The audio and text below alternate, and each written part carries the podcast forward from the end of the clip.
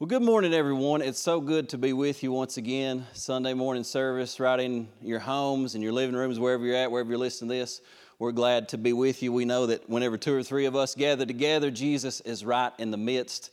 And I believe that He's here with us today to speak to us, uh, to deal with our hearts. I have a word that I want to speak to you specifically, a message that I want to speak. And over the past few weeks, we've actually speak, sort of spoken right, right in order. We've, we've uh, spoken about the crucifixion of Jesus and what he went through. We dealt with his resurrection a couple of weeks ago. And then last week we dealt with what he was doing uh, during the 40 days between his resurrection and his ascension.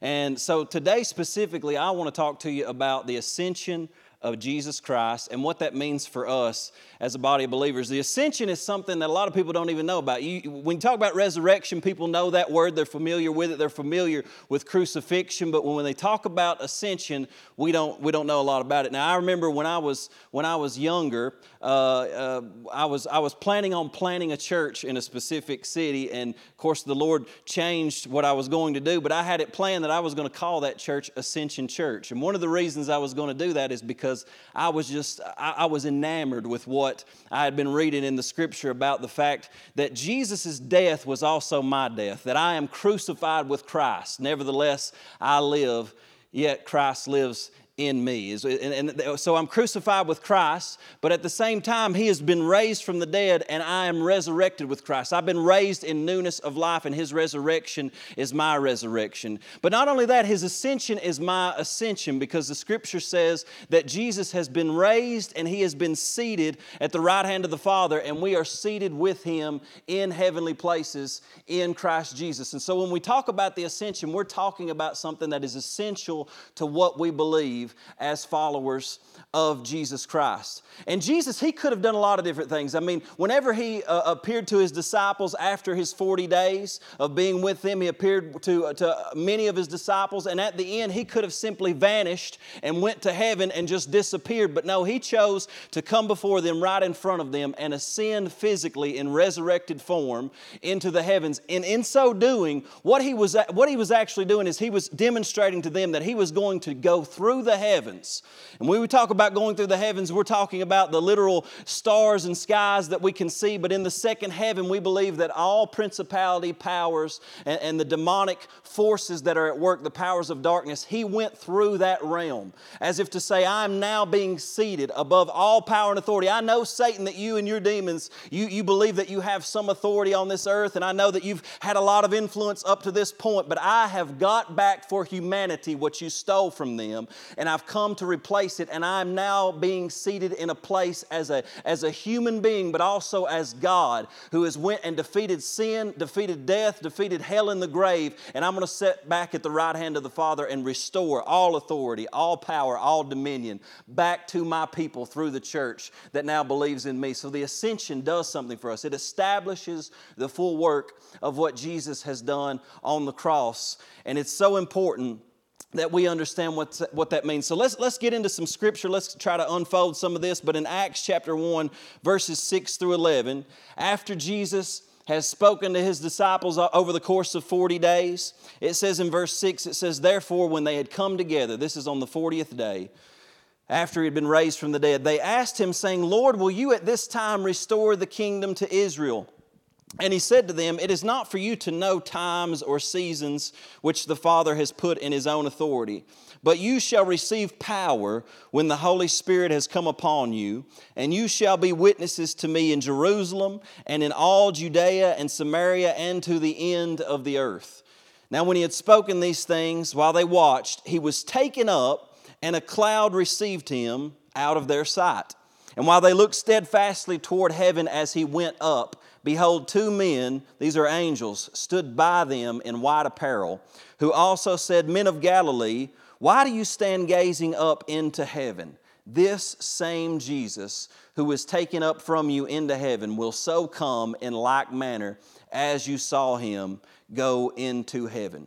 Now, I believe, like I said before, that the ascension of Jesus is the most neglected aspect of what we believe about Jesus. I mean, we, we make a lot about the birth of Jesus, the incarnation. We celebrate Christmas, it's one of the greatest celebrations. Even people who don't believe in Jesus celebrate Christmas because of his incarnation. We celebrate his crucifixion. We have Good Friday. We celebrate that, we name it. And then we, we celebrate his resurrection, and we have Easter. And, and like I said, even the whole world celebrates that in one sense. But the ascension has has been one of the most neglected aspects of what we believe about Jesus. But here's what I want to say is that without the ascension, the effects of the incarnation and the crucifixion and the resurrection have no meaning for you and I.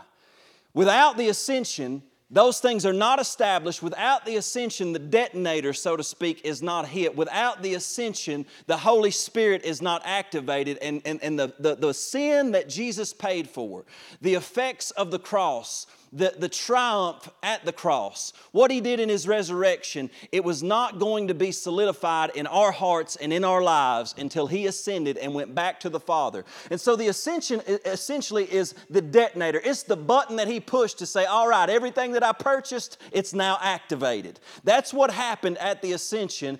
And the disciples were prepared for what was going on because Jesus set them up for that. Now, what are the two primary things that the disciples were doing?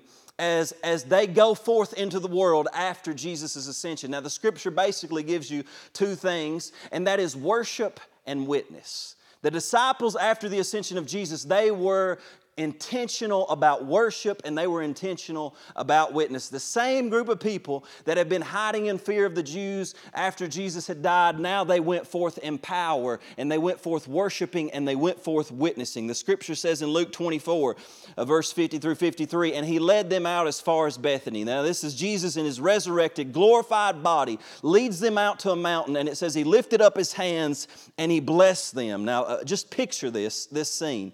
And it came to pass while he blessed them that he was parted from them and carried up into heaven.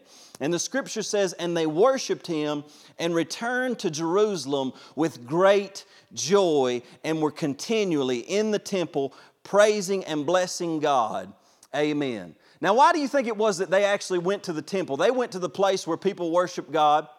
One of the reasons was because they went to the temple because people were there. And when, when a person is filled with the Holy Spirit, there's a lot of things that we could go into to say this is an indicator of being filled with the Spirit or this is an indicator of being filled with the Spirit. But when a person is filled with the Spirit, the greatest indicator, according to Scripture, is that they cannot quit speaking and declaring the name of Jesus. His name is on their lips, it's in their heart burning, and they have to let other people know about who this Jesus is, what He's done in the world, and what He has done in their lives. That's what happens when somebody is, is activated with the power of the Holy Spirit. And they went into the temple and they went to worship and they went to praise.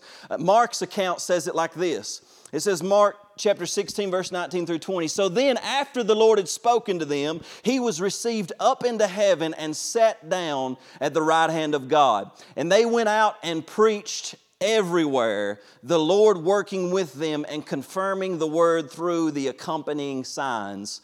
Amen. See, they went out and they preached everywhere. Now, what we got to understand, and I think more, maybe now, hopefully more than ever, we, we are beginning to understand that we're not, preaching is not just for Sunday morning inside the church house, and preaching is not just for a man who says, I've been called to preach. Matter of fact, there's nowhere in Scripture where people are called specifically to preach, because believers are called to declare the Word of God to a lost and dying world, no matter whether you feel like you're called to stand up behind a pulpit or not. God has put His Spirit in you so that you can go go out everywhere and preach the gospel to every living creature. And they go out and they preach everywhere. They're, they're moving out. And even as they're going out and preaching everywhere, they're being persecuted because of what they believe. But no matter what comes against them, no matter what darkness or persecution is coming against them in that, sometimes even they were beaten for the cause of Christ. And it says they would go out with great joy because they were counted worthy to suffer with Jesus Christ. How do you stop somebody that when they're persecuted, persecuted, they act, their joy actually increases. I'm telling you, we're coming into days and into times when we are going to face some difficult things. But I guarantee you that the greater the darkness we face as Christian people, there is going to be a, re, a greater release of God's Spirit and God's grace to overcome whatever is thrown our way. And don't be afraid of the darkness as a Christian because it is God's invitation to you for you to come into a greater measure of light, a greater measure of God's power, a greater measure of God's glory because of the darkness that is coming in the world. See, when they first heard that Jesus was going away, they weren't happy at all. Matter of fact, Peter, whenever Jesus told him that he was going to have to go and come before the Pharisees and ultimately be tried and be crucified, Peter said, Far be it from you, Lord. You're not going to die. You're not going to be crucified. We got a kingdom to establish. We've got things to do. You can't be dying and, and, and, going to a cross. You cannot be doing that. See, they did not like the idea about Jesus going away when they first heard it because they wanted their own personal Jesus. Now, I got to be honest with you, I can't hate on them that bad because if I just hung out with a man for three years that whenever, whenever you needed tax money, he says, go catch a fish and there's tax money in the mouth, or whenever you invite your buddies over and say you invite 5,000 over and all you got is a few loaves and fishes, well, he's going to feed the whole crew. Whenever you get sick, he just comes over and touch your mommy in law and the fever leaves her. I mean, I would want my own personal Jesus walking around with me too. I would be upset whenever I found out that he was going away. But see, Jesus deals with them, he speaks to them, John 16, 7. And this, I believe, this is something that we preach, we believe, but I, I think deep down in our hearts, we don't actually believe it. If I were to give you, the, if I were to say to somebody, a believer, a Christian, and say, hey, would you rather have Jesus here with you physically, or would you rather be filled with the Holy Spirit? 99% I believe of believers would say, I'd rather have Jesus right here with me physically. But see, Jesus said in John 16, 7, nevertheless, I tell you the truth, it is to your advantage that I go away. For if I do not go away, the helper or the, the, the, Holy Spirit, the comforter, the paraclete, the one that is called alongside to guide you into all truth, to teach you all things, to bring to your remembrance the things that Jesus has said to you, to show you the revelation of God, he will not come to you. But if I depart, I will send him to you. He's saying, you know what? I, I, there's an advantage here. You don't get it. Now, I don't know about you, but in my life, if I can have an advantage in something, if I'm competing in something, I want an advantage. If, I, if, I, if I'm going to play in a scramble of a golf tournament, I want a mulligan. I want some kind of advantage to help me out in what is going on. And Jesus is saying, You guys don't get it.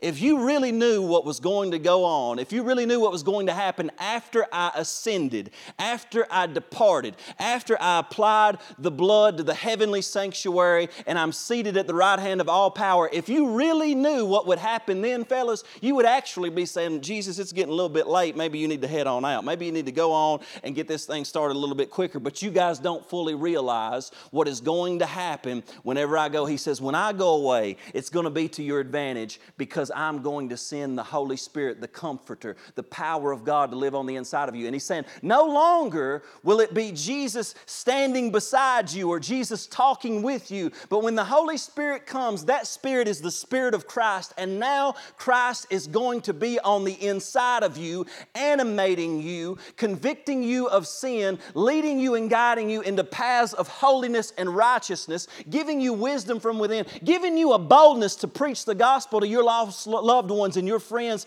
and your family, and even giving you supernatural gifts of the Holy Spirit to bring the kingdom of God to earth in people's midst so that there is a release of God's kingdom that's pointing them to the fact that this world is not all there is, that there's something greater. God comes with His Spirit not only to live within you, but to come upon you to empower you to live a different life. And I think that's one of the things that we miss as Christians. If we still believe that it would be better off for us for a physical Jesus to be right here with us, then we have totally missed the true power and reality of the Holy Spirit indwelling in us and coming upon us to minister to this world. And I think Jesus is trying to wake his church up, especially in this hour, to say, listen, folks, things are wrapping up. They're coming to an end, and you need to rely on the power of the Holy Spirit. You need to hear the same message that I told my disciples before I departed. In the book of John, he spent two or three chapters dealing with them about the fact that he was leaving, and he was preparing them for the coming of the Holy Spirit because he knew that they would not be able to fulfill and accomplish what he called them to do without that power of the Holy Spirit. And I'm telling you right now, you will not be able to, you won't won't be able to overcome sin. You won't be able to bear witness. You won't be able to open your mouth boldly when you need to speak the truth in the face of lies. Without the Holy Spirit, we are powerless as a church, relegated to fine production and good music and different things like that. No, we need a power in these last days that overcomes the darkness because we have probably not seen the worst that we're going to face. But I'm telling you, when we have the Holy Spirit, we've still got joy, we've still got peace, we're still filled with the love of God, and we have the hope and promise of eternal life that allows us to face anything with this power. See, Jesus is leaving, and He is going to fulfill this promise that was, had been throughout Scripture. It had been throughout Scripture the whole time, it had been in the Old Testament. And Jesus, he had laid aside certain aspects of his divinity, with one of them being omnipresence. You know, we, we believe that God is omnipresent. He's everywhere, He sees all things. But when God became a man in flesh, Jesus limited his omnipresence. He was not everywhere at all times. He was in one location. He was in Galilee with his boys, with his disciples, spending time with them. He was not there and in Manchester, Kentucky at the same time. He was limited in human form. And Jesus is saying, Guess what, guys? There's only so much I can do as one man, even though that impact is great. He even says to them in context of talking about his going away in John 14 14, he says, The works that I do, the, the, these same works you will do, and even greater works because I go to my Father. He says, It's because of this that I'm now going to come and I'm not just going to live in one of you, I'm going to live in every single one that confesses my name that repents of their sin and believes in me as Lord of their lives, I will fill them, I will empower them, and if they will surrender to me, the, the Holy Spirit will begin to overtake their lives and consume them like a burning, fame, flaming fire, and I will use them for my glory, and we will see this world transformed. See, this Spirit is not, how He comes in the New Testament is not like how He was in the Old Testament. In the Old Testament, the Holy Spirit would just come upon, He did not live inside, but He would come upon men for certain occasions. He would come upon priests, he would come upon prophets, he would come upon kings for unique situations, for sometimes a limited amount of time. And even David, whom the Holy Spirit came upon, he cried out in Psalm 51 Lord, do not take your Holy Spirit away from me. But see, we got the promise that as believers, that this Holy Spirit is never going to leave me nor forsake me. He dwells within me and he is going to be with me, leading and guiding me. But see, I've got a relationship with this Holy Spirit. I can grieve him. I can quench him. I can put out his fire. I've got to learn to be always being filled with this Holy Spirit and, and, and building a relationship with him so that he can use me most effectively. But see, it's not just a couple of people like it was in the Old Testament. In Joel chapter 2, verse 28 and 29, Scripture says, And it shall come to pass afterward that I will pour out my spirit on all flesh. Your sons and your daughters shall prophesy. Your old men shall dream dreams. Your young, young men shall see visions. And also on my men servants and on my maid servants I will pour out my spirit in those days. What he's saying is, it doesn't matter your background. It don't matter if you're black or white. Doesn't matter if you're poor or rich. Doesn't matter if you're a man or a woman. Doesn't matter if you're an old man or a young, young little boy, the Holy Spirit is available for you. And God, right now, in these days, wants to pour out His Spirit upon all flesh. Regardless of who you are, it is available to you. Doesn't matter what you've done, the blood of Jesus can cleanse you, and you can be open to receiving this power of the Holy Spirit in your life, and it can be activated in your life. If we only knew the fullness of what Jesus wanted to do when he was ascending back to the Father. He prepared them.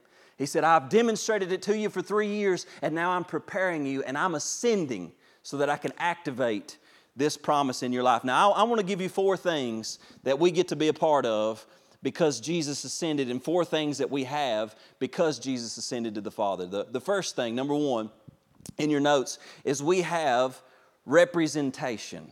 We have representation.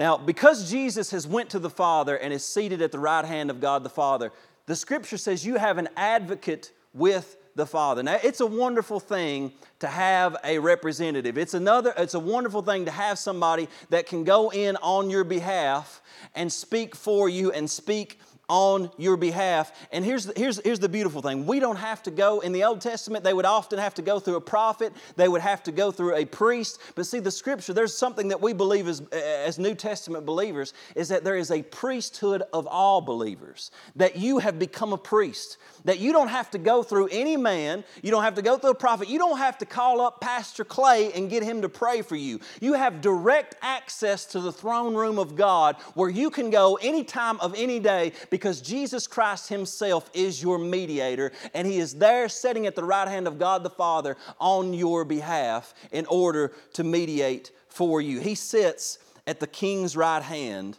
and that king's right hand was a place of honor it was a place of power. How did Jesus get there? The scripture says in Philippians 2 that he humbled himself, that he took upon himself the form of a servant and not only that, but he became obedient even unto the worst death, the death of a cross. And it says, Therefore, God has highly exalted him and given him a name that is above every name, that at the name of Jesus every knee shall bow and every tongue shall confess. He has been seated at that right hand of authority, he's been seated at that right hand of power, and he stands beside God.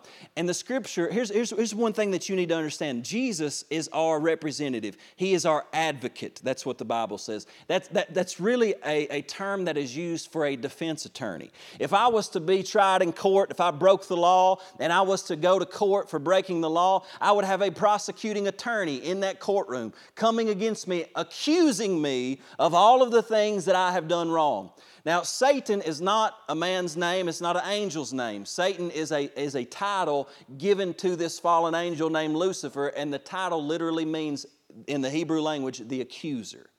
That's who he is. He is the accuser of the brethren. And I don't know how he does it, but the Bible says that he accuses us before our God day and night. In other words, he comes to God and he speaks it in your ear and he speaks it before God and he says, Listen, this guy does not deserve your blessing. Look at what he's done. Look at how much of a failure he is. Look at the thoughts that are going on inside of his mind. Look at the things that he said last week. Look at the things that he did just a few years ago. Look at what he did today. He's unworthy. He doesn't deserve your blessing. He doesn't deserve to be filled with your spirit, God. You cannot use him.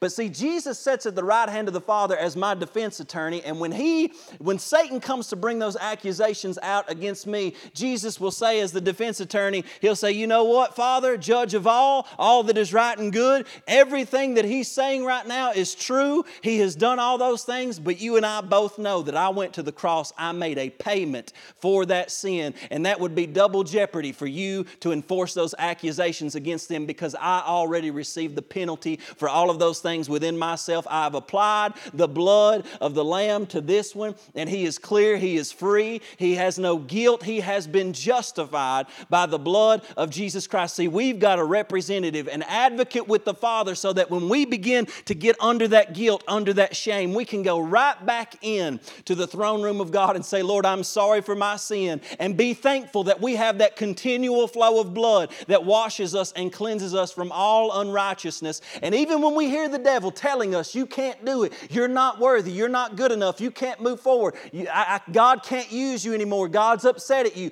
we say, you know what, devil, I know that I got an advocate, that the blood has been applied to my life, I've got a representative on the right hand of God the Father. And so listen, listen, church, you, we don't have any more time for people to say, I'm not worthy or I can't do it. Jesus has paid the price. He's called you and I, and He says, I've washed you, I've prepared you, I want my spirit to live inside of you. And if you will set aside your fear and every lie of the devil and say no to that and push back against it and believe in me, then I will fill you and I will use you for my glory. And sometimes when we think about these things, it's overwhelming, but I know that a lot of people live under the shame, they live under guilt, they live under this unworthy, this unworthy pressure where they can't do anything for God, they feel like. But God's calling you, and you're capable of far more than you believe. But it's not because you're awesome, it's because you've got the Spirit of God living inside of you. It's because Jesus has ascended to the Father. See, God is now not only just, but He is the justifier of, of those who come to Him. And he has all this authority now. And my question would be why are you walking around listening to the devil? Why are you walking around believing what he says about you, believing what the world says about you, believing what you've said about yourself? You've got to get to a place in this time that you believe only what God says about you and who you are because Satan is throwing out every tactic that he can to get people out of their identity in Christ. See, our ascension, his crucifixion is my crucifixion. I've, my old nature has been crucified. His resurrection is my resurrection. I've been raised from the dead, and his ascension is my ascension I am now seated with Christ in heavenly places. When the Father looks at me, He sees me clothed in the righteousness of Christ. I'm a new creation, and He's made it so that I can be filled with the Spirit of God. You're a son, you're a daughter of God, and Jesus has stepped in front anytime you need. Matter of fact, Hebrews 7 25 says this Therefore, He is able to save to the uttermost those who come to God through Him, since He always lives to make intercession for them. You ever felt, I, have even heard people say this, well, you know, the Lord, He's got other stuff to worry about than my old little petty stuff. Let me tell you something. It's, it's like, it's like it's like somebody that on the internet, you know what I'm saying? You try to, you, you don't want to get on because you might break it up. We're trying to live stream. Hey, don't nobody get on the internet. We're trying to get this thing through. Like everybody's on the hotline with the Lord and you ain't trying to put your prayers in there because you might clog something up. Let me tell you something. Jesus ever lives to make intercession for you. The more prayers that go up, the more he gets excited. That's what he's all about. He's sitting at the right hand of God. He said, Listen, boys, I have been waiting on your call. I've been waiting on you to pray because I have wanted to take your prayer that you pray in my name And, and part of what that means is, is I'm going to help you pray according to my will. Not only am I going to give the Spirit of God and put Him inside of you so He can teach you how to pray better, but even if you pray out of wrong motives, I'll receive that prayer. I'll pluck out some of the negative stuff. I'll pluck out some of the wrong motives, and I will still give it to my Father and say, Lord, here's their prayers. Let's answer it for them. And He ever lives to make intercession on your behalf, to pray on your behalf. He's waiting right now to hear your prayers so that He can deliver them to the Father and He can answer those prayers through His name. That's what He desires to do. He said, Ask and receive that your joy may be full. We have a representative.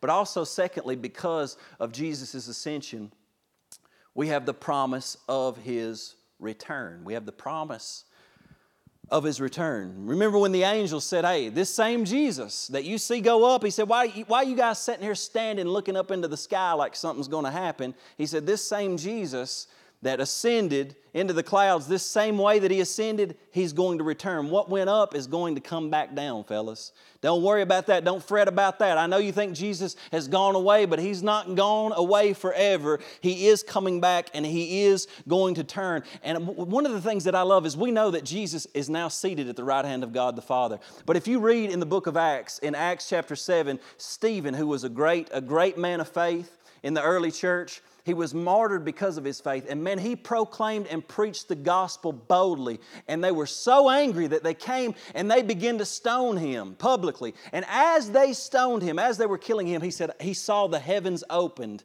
and Jesus standing at the right hand of God the Father. He wasn't seated anymore because I believe that Jesus, whenever, whenever one of his saints comes into the glory, whenever one of his saints comes into the kingdom, he stands up to receive them, to say, Welcome, enter into the joy of your Lord. He's standing up to bring them into that place. And he sees that. But see, we believe, part of what we believe, when we talk about the Apostles' Creed, we believe that Jesus Christ, that He ascended into heaven, that He was seated at the right hand of God the Father, and that He will come again to judge the living and the dead. In Second Thessalonians verse 1 or chapter 1 verse 7 through 9, listen to this. It says the Lord Jesus is revealed from heaven with his mighty angels in flaming fire taking vengeance on those who do not know God and on those who do not obey the gospel of our Lord Jesus Christ. These shall be punished with everlasting destruction from the presence of the Lord and from the glory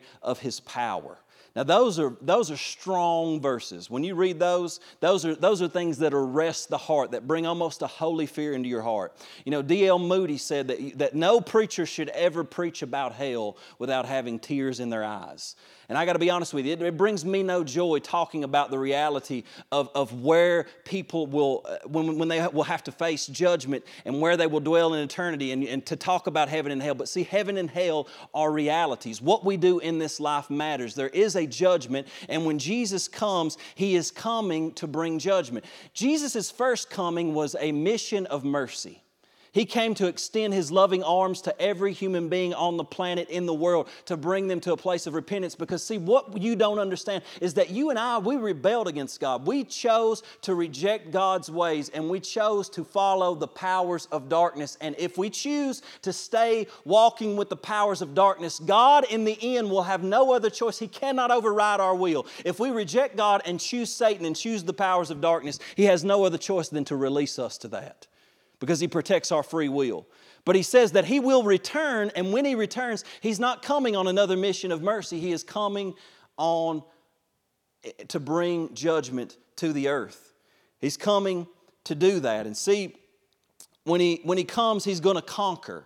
The scripture says in Revelation that He is going to conquer all evil with the sword of his mouth. And see, for us, for those who have chosen to believe in Jesus, to let him pay for their sins, man, the return of Jesus is the most exciting thing in the world. It's not something to be fearful about. It's only fearful if you are choosing to remain in your sins and reject God. That's the only way that this is fearful. There is no fear ahead for the believer. We have no fear. We have a God that is with us, who will never leave us nor forsake us, and He's over all things. Sometimes the devil looks like he's got power, he's got control, and he does have a lot of influence. The scripture says that he has this whole world under his sway because they are not listening to the Spirit of God that's calling them. But right now in the world, I believe that the Spirit of God is drawing people. And if you hear his voice today, please respond to that voice. Time is running short. We don't, we're not promised tomorrow, none of us are. And it is important that we respond to the Holy Spirit when he is calling us. See, Jesus is coming and he's going to bring an eternal reign of peace. And the disciples, the apostles, they listen, we live in a day, folks, where there's been perfect, really honestly, we have been blessed beyond measure living in America in this generation. We've been so, but we've not seen the early church, they were all persecuted. The majority of them were killed for their faith. They face such persecution. Even in the context of the scripture that I'm reading you, Paul is trying to encourage them because so many of their brothers and sisters are being killed for what they believe. And he says, Listen, don't worry about that. Jesus is coming back. And this should give you hope because when he comes back, he is going to repay, he is going to bring judgment, he's going to set all things right, he is going to abolish evil. He's going to abolish death, and we're not going to see pain, you're not going to see this suffering anymore. See, the disciples longed for this, and that's why, when even after Jesus had been raised from the dead, he's been with them 40 days. What, what, is he, what do they say to him? They've been, he'd been 40 days. He said, All right, now, boy, I know what you're about to do now, Jesus. You're about to restore the kingdom to Jerusalem, you? I know. I know, Lord, you didn't do it. We didn't see the cross coming. We didn't see that coming. You got us. You got us. Because we, we thought you were going to set up the kingdom. You were going to overthrow Roman Empire. You were going to set things up. We didn't see the cross coming, but you raised from the dead, man. We appreciate that. We're happy about that. But now you've been 40 days hanging out here in your glorified body. Now you're going to set it up, ain't you? Right? It would have been good. But he says, No, I'm not going to set up the kingdom yet. It's not, it's not for you to know the times that are in the Father's hands. And he responds to them and, and, and, and, he, and he says, Yeah, there, there's going to be something that happens. But see, Jesus is saying, there's coming a time, this judgment is coming. There's going to be a separation from the sheep and the goats. There's going to be a, a separation from the wheat and the tares. And there is a harvest that is coming. And what we have to do, we have to understand who are we standing with right now. Have we dealt with this issue of whether or not we know Jesus? And here's the thing probably most of the people I'm preaching to on camera right now, you probably have dealt with the issue. You're probably a Christian. That's why you're listening. But see, I, here's what we got to know in this last generation is that we are not going to be able to get the gospel to everybody simply in a church building or even through a video because non Christian people are not coming, non Christian people are not receiving this. You are called to go to the non Christian people. You're called to. The church is designed to equip the saints for the work of the ministry, and Jesus is sending you out. But see, even when it comes to the coming of the Lord, it's not something that people like to talk about. I was talking with somebody just the other day about how little the return of Jesus is, talk, is talked about anymore. We're all, all, all the time talking about bringing the kingdom of heaven to earth. And, that, and that's good. I'm all for that. We should pray, God, your will be done, your kingdom come on earth as it is in heaven. But we got to understand that, listen, we are in some weird times and ultimately Jesus is returning. But see, there's scoffers, and the Bible even talks about mockers in, the, in 2 Peter chapter 3, verse 3 through 9. It says this. He says, knowing this first, that scoffers or mockers will come in the last days, walking according to their own lusts, and saying, Where is the promise of his coming? For since the fathers fell asleep, all things continue as they were from the beginning of creation. For this they willfully forget that by the word of God the heavens were of old, and the earth standing out of water and in the water, by which the world that then existed perished, being flooded with water. But the heavens and the earth, which are now preserved by the same word, are reserved for fire until the day of judgment and perdition of ungodly men. But, beloved, do not think this one thing do not forget this one thing that with the Lord one day is as a thousand years, and a thousand years as one day. The Lord is not slack concerning his promise, as some count slackness, but is long suffering toward us, not willing that any should perish, but that all should come to repentance. Now, it's, it's terrible logic to claim that something is not going to happen because it's not happened yet. He's saying, well, where is the promise of his coming? The Lord's not coming back. If he had, he'd already, been, he'd already come back by now. That is the most ridiculous logic ever. It'd be like saying, hey, I'm not going to die, I don't think. And you'd say, well, why? Why do you think you're not going to die? Well, because I haven't died yet. That's ridiculous. Let me say something, Bubby. It's going to come. It's, it's going to come to you. And just because something has not happened yet does not mean that it will not happen. For hundreds and thousands of years, there was prophecy after prophecy of the promise and the coming of the Messiah. And year after year, they said, Man, these prophets are foolish. Where's the Messiah? We've been into Babylon, we've been rejected, we've been hurt, we've been persecuted, we've been killed. And year after year, they talk about the Messiah, and he's not coming, he's not here yet. And then all of a sudden, one day, the prophecies were fulfilled, and Jesus showed up as a baby. And it happened, and the prophecies were fulfilled. We call it Christmas. We separate time based on his birth. But do you know that there are eight times as many prophecies for the second coming as there are for the first? There are 1,845 prophecies and 1,845 times that it talks about Jesus and his second coming. Seven out of 10 chapters in the New Testament talk about the coming of Jesus and make mention of it. Jesus is coming soon. Jesus is going to return. And it's not preached that much anymore. And even in our day, I need you to understand that in our day, Jesus said, because they asked him, they said, Jesus, what's going to be the sign of, of your return? What is the sign of the coming of the end of the age? And I don't get into, into knowing a whole lot because sometimes people will put out dates. And of course, Jesus said, it's not about knowing the day or the hour. That, that's not what it's about. It's about being ready, it's about being discerning of what's happening on the earth. And he said, here's the thing, boys, there's going to be wars, there's going to be rumors of wars, nation's going to rise against nation. He said, but don't get too upset. He said, the end is not not yet. Then he said there's going to be famines, there's going to be pestilences, just like we are experiencing with COVID 19. And he says there's going to be earthquakes in various places. He said, but the end is not yet. These are the beginning of sorrows, these are birth pains. Just, we're having a lot of babies, so y'all women, you can relate. When those birth pains start hitting, right, you realize, son, this baby's about to come. You feel that. And what he's saying is you can liken COVID 19 and these pestilences to the fact with increasing intensity of these things and famines and earthquakes, with increasing intensity, he's saying get ready because something is going to happen. But do you know what he says? He says, then, then this gospel of the kingdom shall be preached to every nation and then the end will come. What is he saying? He's saying, yes, things are going to get worse. The world's going to seem like it's out of control. There's going to be cataclysmic events. But at the same time these things are going on, my people who are called by my name are going to repent, get their hearts right with God. They're going to be filled with the Spirit of God, and they are going to do exploits. They're going to see the miracle working power of God at work, and the light and the glory of God is going to shine upon them in the midst of that darkness and that chaos in the world. And they're their hearts are going to be ready and they're going to be waiting and they're going to be longing for my return. They're going to be ready. Their hearts are going to be prepared. See, it says in, the scripture we just read, talking about these scoffers that say, ah, his coming, that, ain't nothing.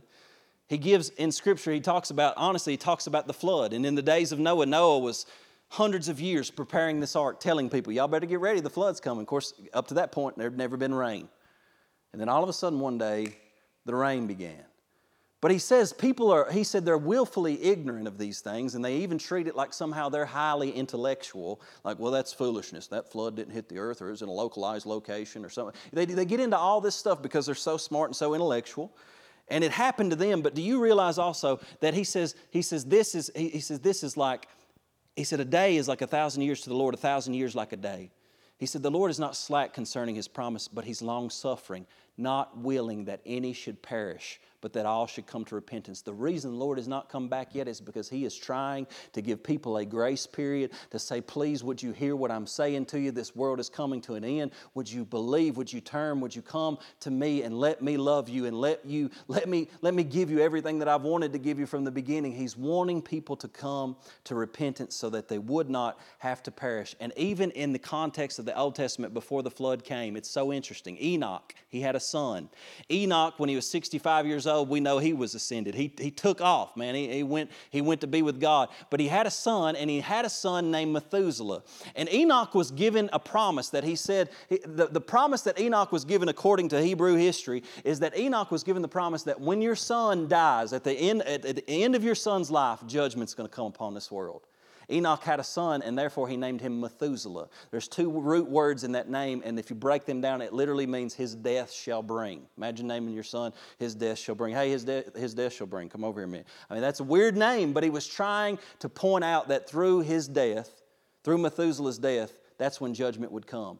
The longest living person in human history was Methuselah, who lived to be 969 years old. What is God saying? He's saying He allowed Methuselah to live longer. Why? Because He was trying to extend time as long as He could just to get somebody to come back to Him. He is merciful beyond your understanding, He is loving beyond your understanding. It does not give God joy to, to, to allow or send anyone to hell. That is not His goal. His goal is to save the world. He does not over override your free will. You have to make a choice and respond to the drawing of the Holy Spirit. That's always been the gospel. And this is good news for us because you have, uh, you have an opportunity today.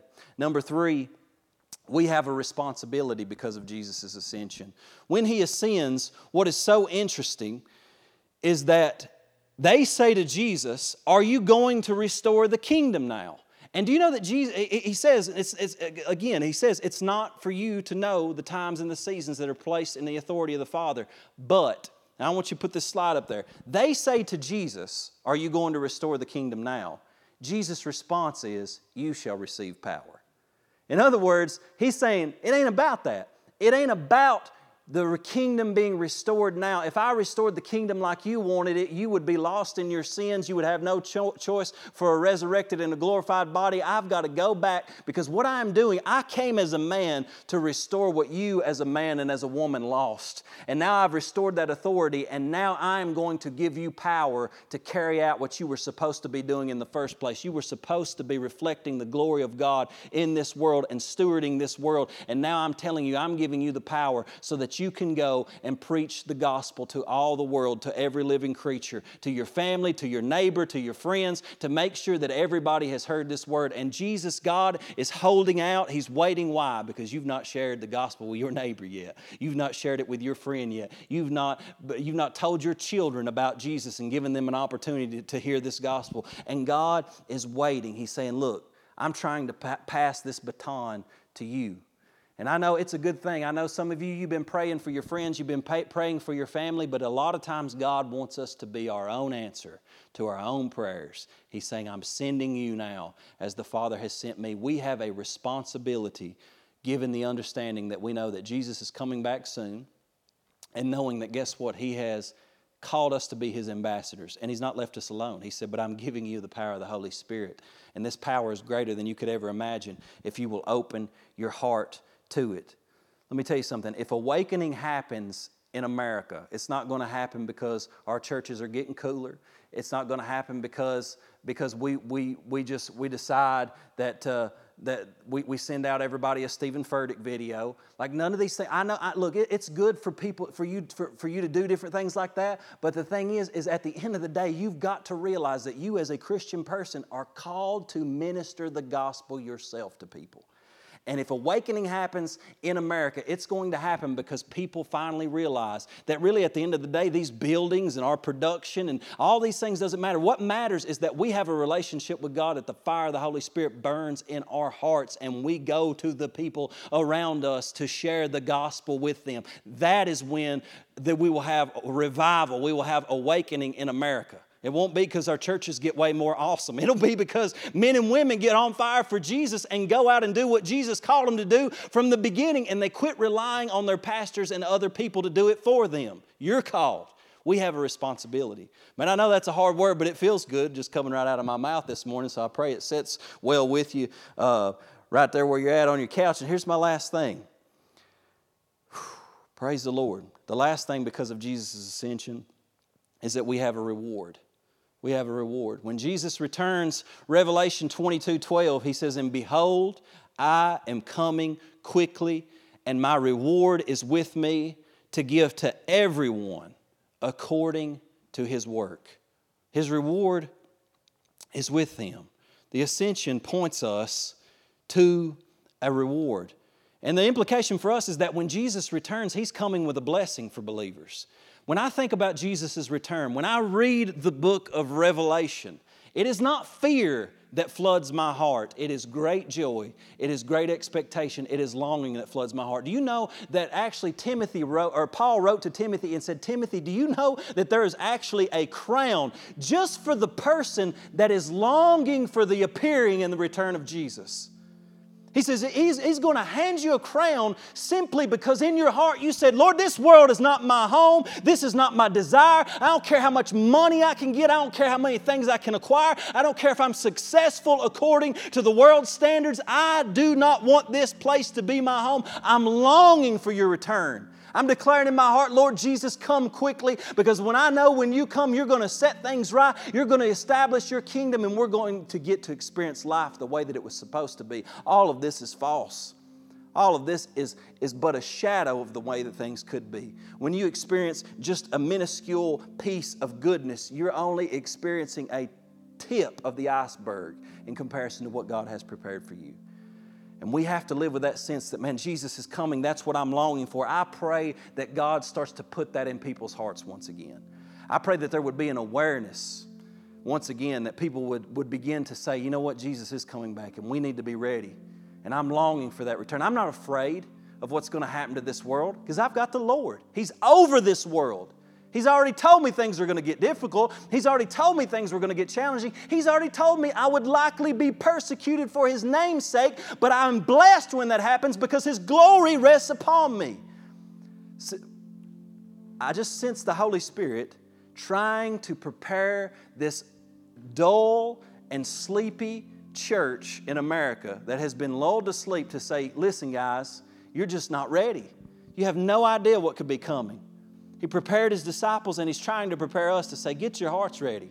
And, and you're going to go through some hard things, but guess what? You can go through it with joy. You can be excited. You can be like Stephen that said, man, he was joyful at the end. He saw his king with the heavens open, standing, waiting for him. See, there's a reward all of us are going to be judged according to our works, according to what we've been what we've done. And see, when God finally comes, when we think about heaven, we think about floating in the clouds out there and being transparent spirits and all this stuff. But that's not the end. The end is a resurrected body. We're called up to meet the Lord. We return with the Lord. He establishes his kingdom here on earth. He renews the face of this earth. You live in a glorified body. We come back to this earth. He restores it. He sets it the way it was supposed to be from the beginning. And we rule and we reign with Him from His throne, with His power, with His authority. But what we do with Him in eternity is based upon what we do now with what He's given us. There's a reward, there's a judgment. What do you do with your life? What will you do with your life? Are you ready? Have you come to that place where you've laid it down and you said, Lord, Some people struggle, man, with their sexuality. You know what? It's not a time to be getting hung up on stuff like that. It's not a time to be getting hung up on little sins that you think are somehow bringing you pleasure. They are nothing in comparison to what you're going to experience. These little sins that you're trying to hang on to, that you care, that, that, that you think it defines you, these are things that Jesus is saying, if you'll let me, I'll empower you to lay all that down. These are unimportant. These are, these are minuscule things. When you look, do not allow the world to deceive you into hanging on to that thing. He's saying, You got to be ready for this. You got to be ready for my return. And I believe that's what he's asking right now. In his love, he's saying, Look, I've paid the price. I'm your representative now. I'm coming back. I'm, I'm going to return. But I've got a reward. And I'm telling you, I believe there's, there's, something, there's something stirring right now in the spirit and the lord is, is using the events and the things that are going on just to just to awaken people's hearts. And i want to pray for you right there. If you're hearing this and you and you don't know jesus it says for those who don't know god and obey and do not obey the gospel it says that jesus is coming back and it's not going to be a good thing for them. But for those who hear what i'm saying and they turn to jesus it is going to be the most glorious thing you've ever experienced. It's as simple as that. So right where you're at i want you to pray with me and I want you to take this opportunity to turn your heart to the Lord. Lord, we pray right now. God, we turn our hearts to you. Lord, we confess our sin. Lord, we've rebelled against you. We've walked, we've walked hand in hand with the enemy, God. We have walked with the powers of darkness. We've lived in darkness, but right now, Lord Jesus, we confess our sin to you. We receive your forgiveness. We thank you for that forgiveness afresh, Lord God. We repent of our sins, God, and we're turning to you. And Lord, we are looking forward to your coming. But Lord, we don't want to be lazy while we're waiting on your coming because you said, Lord, to occupy until you come, to occupy until you return. So we ask right now, Lord, that all across the world, that your church, Lord, even people right now that are just coming to faith in you, that there would be an outpouring of your spirit like never before, that you would fill us with your spirit, with your power, with your glory. And Lord, while we wait for your return, let us be found doing the Father's business. Let us be found delivering the gospel to our neighbors, to our loved ones, to our friends, to our family, to anybody that we come into contact with. And God, grant us the power, Lord, to speak with boldness.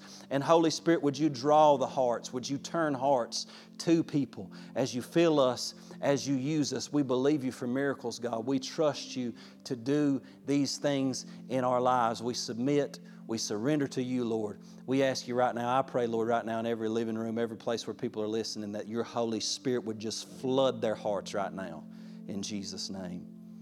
God, help us. Open our eyes to this reality, to this truth. We are grateful for it. We thank you for it in Jesus' name. Amen. Amen. We love you so much. We're continuing to pray for you. We ask that you would be in prayer, that you would take this word to heart, that you would be asking the Holy Spirit every day God, I'm, I'm open to you. I want you to fill me with your spirit. Call somebody, share the gospel with them. Invite them to, to listen to things. Invite them to, to pray with you. Do, do, do something. Be active and set your heart, get your heart prepared for the fact that Jesus is coming back and He's coming with a reward. He loves you very much. We love you. God bless you. We'll see you later.